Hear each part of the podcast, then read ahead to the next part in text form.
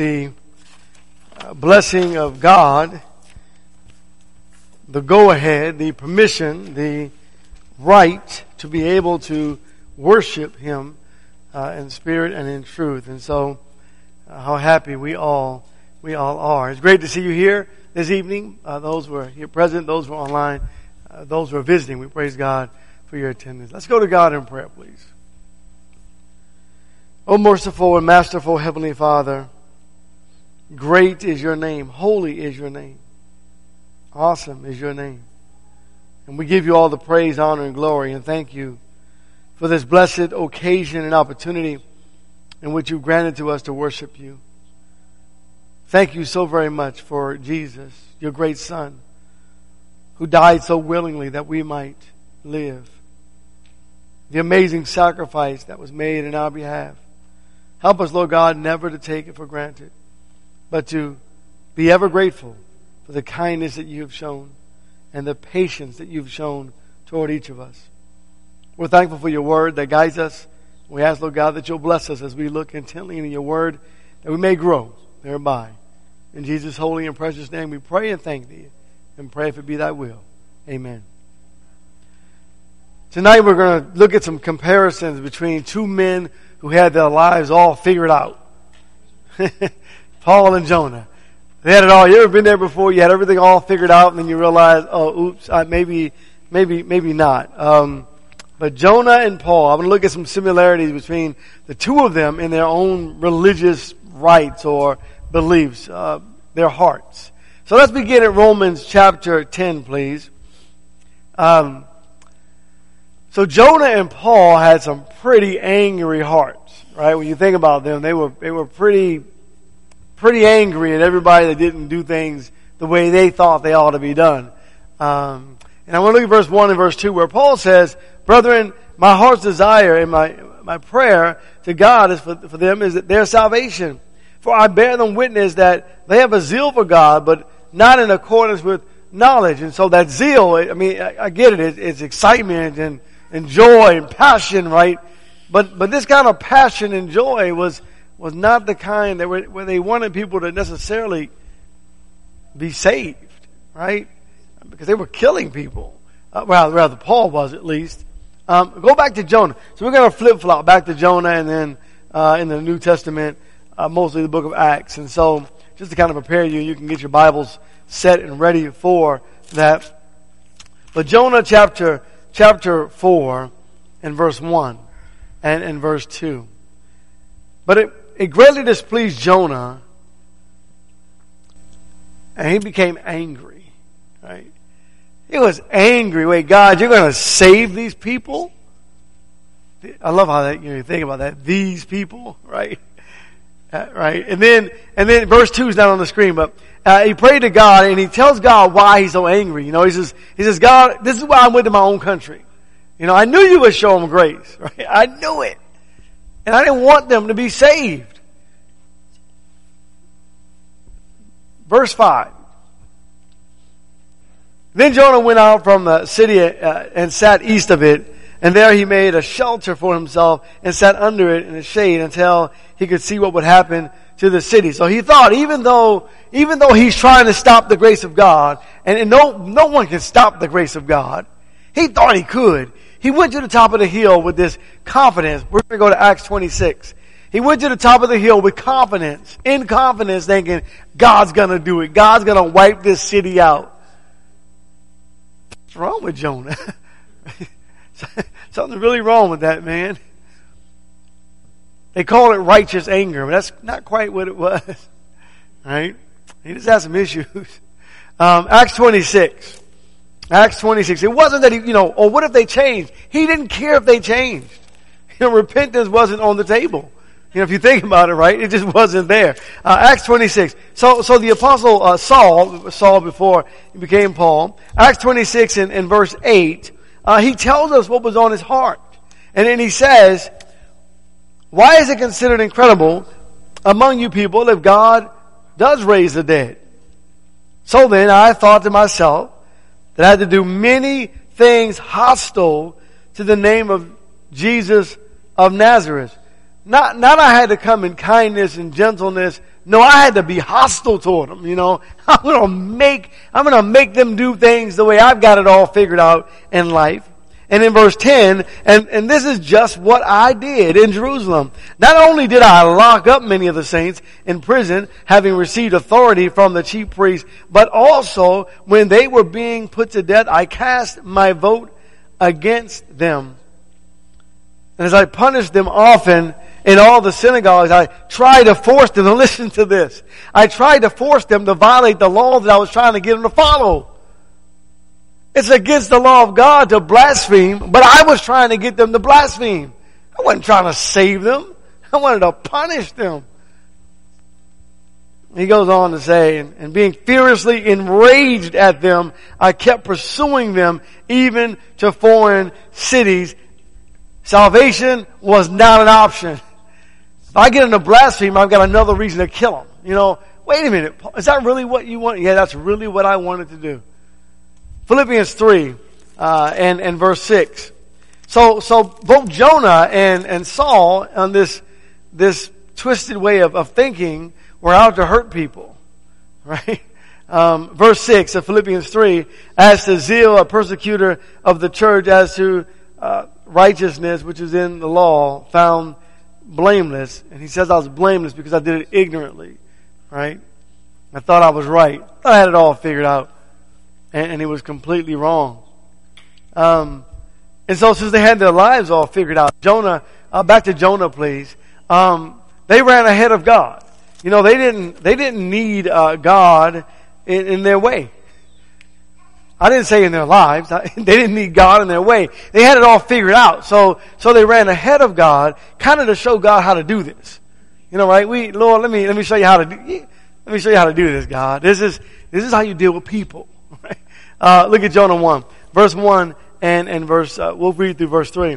The word of the Lord came to Jonah, the son of Amittai, saying, Arise, go to Nineveh, the great city, and cry against it, for their wickedness has come up before me. But Jonah rose up to flee to Tarshish from the presence of the Lord. So he went down to Joppa, found a ship which was going to Tarshish, paid the fare, and went down into it to go with them to Tarshish from the presence of the Lord. Isn't it amazing how our minds work when we start rebelling against God. You know, we start justifying our lives and trying to find, trying to find another way, another way or a way out, that we lose common sense. Now Jonah knows God can see where he is. Jonah knows God knows exactly what he's doing. But Jonah puts his plan together, right? Pays the fare, gets on the ship, goes to the bottom of the ship because God can't see me. Like Jonah knows better than that. But when you're running ahead of God and, and you're, and you're being rebellious, you, you know, um, that you just kind of lose your mind. Kind of happens that way, right? Uh, look at Acts chapter 8. We read this this morning, but I want to read again uh, for this lesson. Uh, Acts chapter 8 verses, beginning at verse 1 and reading through verse, uh, verse 3. The, the, the law of Moses was also about uh, proselyting people or converting them. It was also about showing love to strangers. It was about inviting them to God. Now Paul knew that. He was a student of the Bible. And yet when you read uh, Paul's, uh, this account here, we find that he made his own plans that were completely the opposite of what the law of Moses says to do. He completely set aside what he understood to be true just to have his own way. Saul, verse 1, and Saul was in hearty agreement with putting him to death. We only know about Stephen's death, but the way Paul speaks in Acts 26, this happened a few times, obviously. Um, going on, and on that day, a great persecution arose against the church in Jerusalem, and they were all scattered throughout the regions of Judea and Samaria, except the apostles, and some devout men buried Stephen and made loud lamentations uh, over him. Now remember when you read Stephen's account, Stephen preaches a sermon that's so accurate and so right on, right on cue. And they didn't, they didn't get angry at him and tell him he called, he called them a brood of vipers. you know, when he said, and this is, you're the man, then they became angry at him because they knew they were wrong. Right? And so, just as, um, as Jonah went the wrong way, trying to run ahead of God, here Saul of Tarshish is running ahead of God, implementing his own rules, not the rules of the Bible. Right? Not the rules of God. That's no, nowhere do you find this in the Bible, in the Old Testament, where God says, I want you to go in, and it's not, it's not there. Acts 9, verse 1.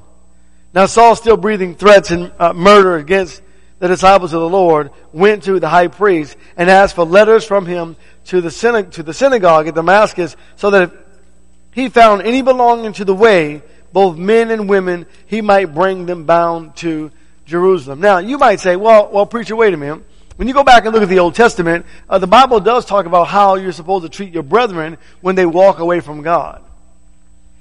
Well, that's true. But it also tells you to study to make sure you're right. right? Make sure you're right. And he missed it. You know why he missed it? There was no room for error.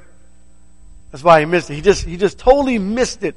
Although it was crystal clear right before his eyes, all the prophecy that the Bible said about Jesus the Messiah who would come, but he closed his eyes to the, uh, to the truth.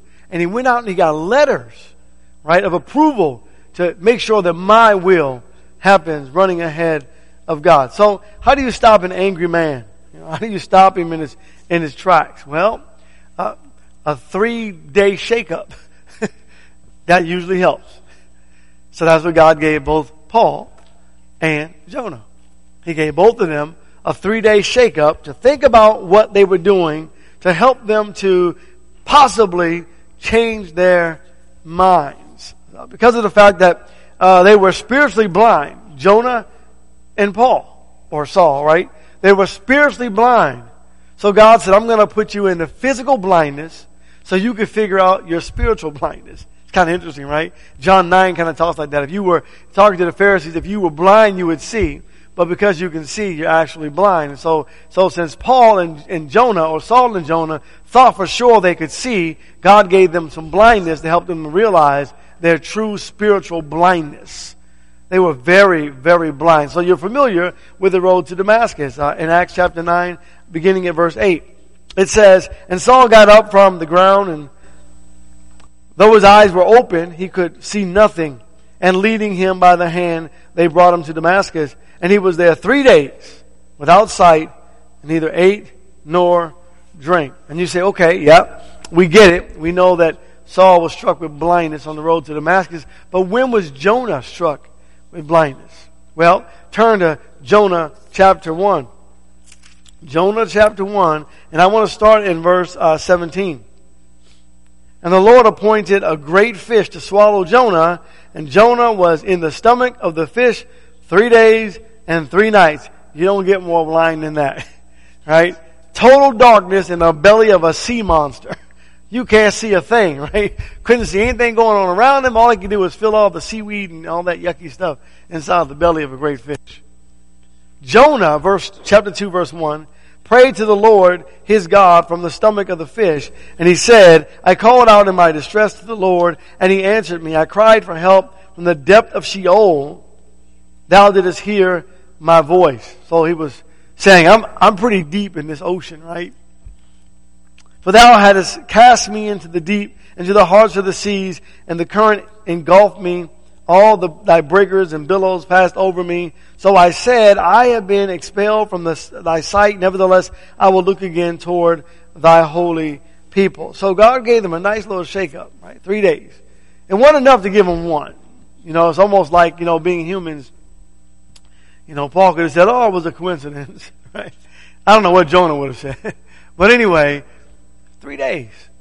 Three days to think about, they both had this, to think about their transgressions, to think about the direction they're going into, to think for just a moment, am I doing the right thing?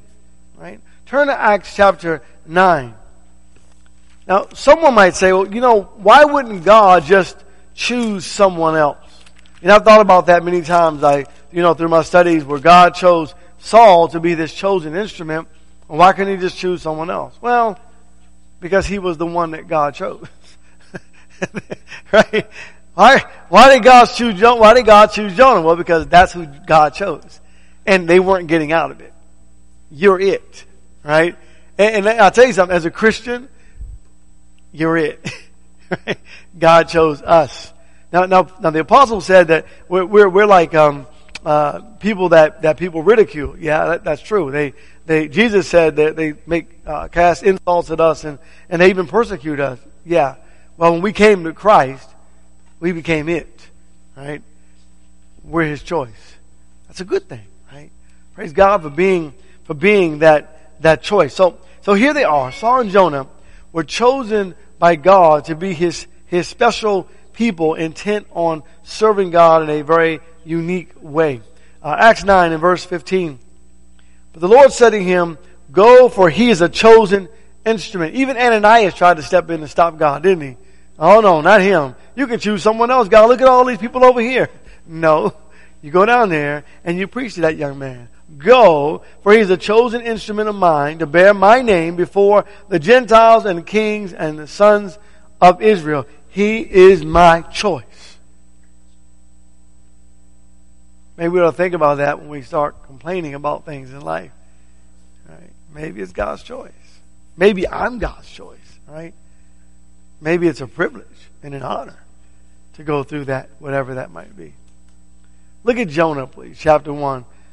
Maybe this is a repeat, but Jonah 1 and verses 1 and verse 2, because I want you to, to remember that they're on a u- unique mission because both of these are Jews, patriotic Jews, someone might say. They're both Jews. And both of these Jews have to go to the people that in their minds, from their, from their rage and from what we're reading about, that they actually hate the most or despise the Gentiles. Because they thought they had it all figured out. They thought they were so much better than the Gentiles, right? So God said, I'll, I'll show you. You need to go to the Gentiles and go preach to them and go tell them about Jesus. And you know what they both learned? These folks aren't as bad as we thought they were. In fact, they're better than us. But that was a secret though. Jonah 1 verse 1 and 2. The word of the Lord came to Jonah, the son of Amittai, saying, Arise, go to Nineveh, the Gentiles. That's Assyria. You know, Assyria is about to come and take Israel into captivity, right? Because of their wickedness and their evil. By the way, uh, uh, what, what an amazing thing in 722 BC. But here's the capital city of Assyria. Go to Nineveh, the great city, and cry against it, for their wickedness has come up before me. And, and, you know, Jonah like, why do I have to go to these people? And then verse 11 of chapter 4. Chapter 4, God said, should I not have compassion on Nineveh, the great city in which there are more than 120,000 persons who do not know the difference between their right and left hand, as well as many animals? The one thing about Nineveh is at least they just didn't even know. What's your excuse, Jonah? They didn't know. They were, they were confused and trying to find truth. How do we know that? Chapter 3 is all about their repentance. They, they were so ignorant that they put sackcloth and ashes on the animals too. Animals don't need to repent, but they didn't know, right? Jonah knew full well, right? And so Jonah was blind and blinded by his own zeal and, and so-called, so-called righteousness. And he went to the city that if they just could get to know God, the whole city repented, including the king, everybody. And Jonah didn't want to see it happen. Jonah did not want these people to have a chance to receive the grace and mercy of God. Isn't that interesting? Right? He's a prophet of God. And Jonah's not a new prophet. This isn't his first mission. Right? Jonah has been a prophet for some time. So Jonah had his eyes set on Nineveh saying they need to be destroyed. He spoke for God and he spoke very wrong. Acts 13, please. Acts chapter 13. And Saul, now Saul became this instrument of God and he goes out and he proclaims the message to the Gentiles. And of course the Jews don't like it. So think about this for a moment. Now, you are a, um, a hater of the Gentiles and now God gives you a three day shakeup. You wake up. Now you have to go out and preach to the Gentiles. And as you are preaching to the Gentiles, think about how your old friends feel about you now. Right? Think about that. Think about the explanation that Paul had to give to the Jews about his situation, which he did. But think about the, the problems and the trouble he had just with them alone. In Acts 13 and verse 47, it's kind of like when we uh, turn from the world to Christ. Like, what are you doing? Right? They don't have a clue. Verse 47. For thus the, the Lord has commanded us, I have placed you as a light for the Gentiles that you should bring salvation to the end of the earth. A light? Yeah, hey, um, hey guys, I'm gonna go up to Europe, Acts 16, please. I'm gonna go to Europe and preach the gospel. Europe? Why are you going to Greece? Macedonia, why are you going up there? There's just Gentiles up there. Well, you know, there's some folks that need to hear the gospel of Jesus Christ. You can hear the Jews in the background, even the, even the Christians saying, we don't really want to go up there. Well, we gotta go and preach Jesus. And he goes up there, and just like Nineveh, he gets there, and there's this woman, verse 18, named Lydia, right? And Lydia accepts the gospel, and, and what a blessing. But then in verse 18, there's this, this, this, this lady who is uh, demon possessed. Verse 18, she continued doing this for many days, uh, but Paul was greatly annoyed and turned and said to the Spirit, I command you in the name of Jesus Christ to come out of her. And it came out at that very moment. But when her master saw that their hope prophet was gone, they seized Paul and Silas and dragged them off into the market uh, place before the authorities. And when they had brought them to the chief magistrates, they said, These men are throwing our city into confo- confusion, being Jews, and are proclaiming customs which is not lawful for us to accept or to observe, being Romans. We're Roman citizens. We don't want to hear this stuff. They needed to hear the gospel. The world needs to hear the gospel. And Saul was God's chosen instrument. Lydia repents and her whole household. These folks rebel and, and, and the battle, if you will, begins. Okay, so what did they do in, in the in the belly of the fish and while Saul was, was in darkness? Uh, Acts 26, please. They reflected. They both had three days to reflect on their transgression. Now, now Jonah, as far as we, we know, based on the text, he didn't really figure it out, huh? He never really figured it out. He went up on that hill, he sat, he watched, it didn't happen. He begged God, you know, please kill me. Uh, death is better than life. And God let him live and it made him suffer through it. You're going to suffer through this repentance and this salvation. He's like, no, made him suffer through it. That shouldn't be the mindset of a man of God, should it? Never quite figured it out. That people who were who were living wrong, who were living in complete rebellion to God, who turned their lives around, that should be a moment of rejoicing, right? He never really figured it out. But he had three days to think about disobeying God, didn't he? In the belly. You know, he went on that ship a little uh, pompous, if you will. He was very arrogant, you know. He says, you know, throw me overboard and then, you know, the sea will become calm for you. He just thought he was, he never thought that God was going to send a big old fish swallow him up, right? He might not have said throw me overboard if he'd known that. You know. Jonah, Jonah chapter 3. Actually, Acts 26, verse 19. Sorry. Let's look at the scripture. Consequently, King Agrippa, I did not prove disobedient to the heavenly mission. So we know that Paul could have said, I'm not going to do it. Right? He didn't, God didn't make him go. God didn't make Jonah, eh, it really make Jonah go either, right? Still had a choice. Paul said, I didn't prove disobedient. When God called me, I answered that call to do his will. Verse 20, it says, but kept declaring both to those of Damascus first and also at Jerusalem and then throughout all the region of Judea and even to the Gentiles that they should repent and turn to God performing deeds appropriate to repentance. And so there was a necessity for them to turn their lives around. But Paul said, I had some days to reflect. I reflected on my life and the way that I lived. And so I went out and I began to preach. Well, Jonah, Jonah chapter 3, Jonah also uh, changed his mind. You know, you can imagine the call when, when the great sea monster spit him up on on a dry land on the sand and he was covered in all that stuff and God said Jonah, you can imagine how fast, how quickly Jonah rose to his feet and said, I'm going to Nineveh. right?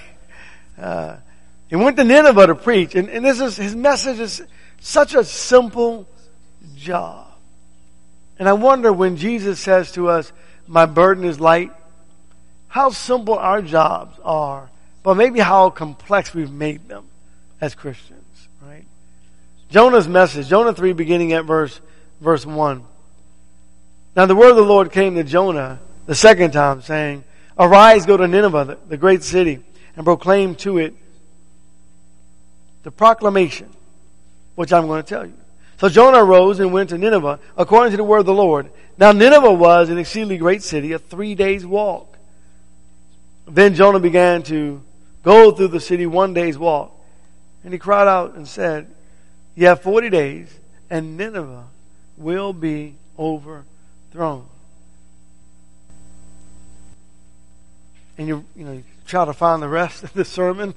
Where's the rest of the sermon? Either that's all that we're given, or that's all he had to say. And he didn't even want to say that for God. Right? He didn't even want to tell them that. Saul and and Jonah had had a lot a lot to think about. And they really had to change their minds and obey God and do the will of God. They ultimately did the will of God. But you see two attitudes. One didn't really want to do it and felt more forced to do it. Right? Like, oh, I have to go to church. You ever heard folks say that? I have to go. And the other was more willing and ready. And so, church, you can see the difference between one who clearly opens their eyes and one who really actually doesn't. Saul's eyes were completely open and Jonah's eyes were completely open, but Jonah, Jonah seemed to seemed to fog up his own glasses. Right? Never really saw clearly because he didn't want to. And that's just like the church today, right? There are, there are some members who see it clearly, and there are some who don't. But our attitude should not be like Jonah's. Our attitude should be like Paul, right? Receive the word with joy and excitement, ready and willing to help those who are lost and to save and help the church. Hebrews chapter 4, please. I mean, they did ultimately change their minds to do the will of God, but maybe not with the right motive in mind. Speaking of Jonah. Hebrews 4 and verse 12.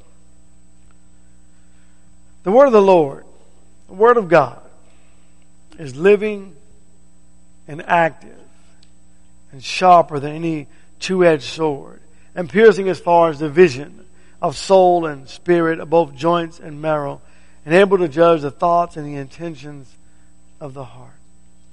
Every time you hear God's word, let it let it seep deep into your into your lungs, into your mind, into your heart. And let God do his work on you. Right? Let the word do its work on you. And then he goes on to say that no creature is hidden. Verse 13. No creature. There's no creature hidden from his sight. But all things are, are open and laid bare to the eyes of him to whom we have to do. And as we allow God to dig deep into our hearts and our minds, don't try to hide stuff. I mean, you and I know he knows, right? We do. We try to hide it, don't we? We do. We don't like to admit it, but you ask a Christian, you say, Are you giving God 100%? Oh, yes, I am. Oh, yes, I am. Let God dig into your heart. Are you really? I will give him just a little bit. I will give him half, three quarters. How much, how much of me have I truly, truly given to God? Right? It's open. It's laid bare. It's before his eyes. And then verse 14. Since then, we have a great high priest who has passed through the heavens Jesus, the Son of God. Let us hold fast our confession. For we do not have a high priest who cannot sympathize with our weaknesses, but one who has been tempted in all things as we are, yet without sin. And understand that Jesus understands. And just because I don't understand my brother sometimes, or my sister, I've got to have compassion. Right? Let God work on them. Let God work on them. That's what God calls us to do. He doesn't call us to go sit on top of the hill after we prayed for our enemy and said, Lord, get him. And then watch it and see what happens. We're supposed to pray, Lord, help me to forgive my enemy. Help me to be what you want me to be. Help me to do what you want me to do. allow me, Lord God, this opportunity to be your instrument. That's where God calls us to be. So, tonight, we're going to pick up this next, next week, Lord willing, to finish it out because there's more about Jonah and Saul. But tonight, just think about kind of where you are in your Christian walk of faith. Am I more like a Jonah or am I more like a Saul? And only you can answer that question. The lesson is yours tonight. Pray that uh, something was said to encourage you uh, in your walk of faith. Uh, thank you for your, your blessing uh, of me to listen so attentively to God's Word. If there's anything we can do to help you, those who like to surrender to God in the waters of baptism, those who have requests on their heart or mind they would like make known, made known, please make it while together we stand and sing our song of invitation.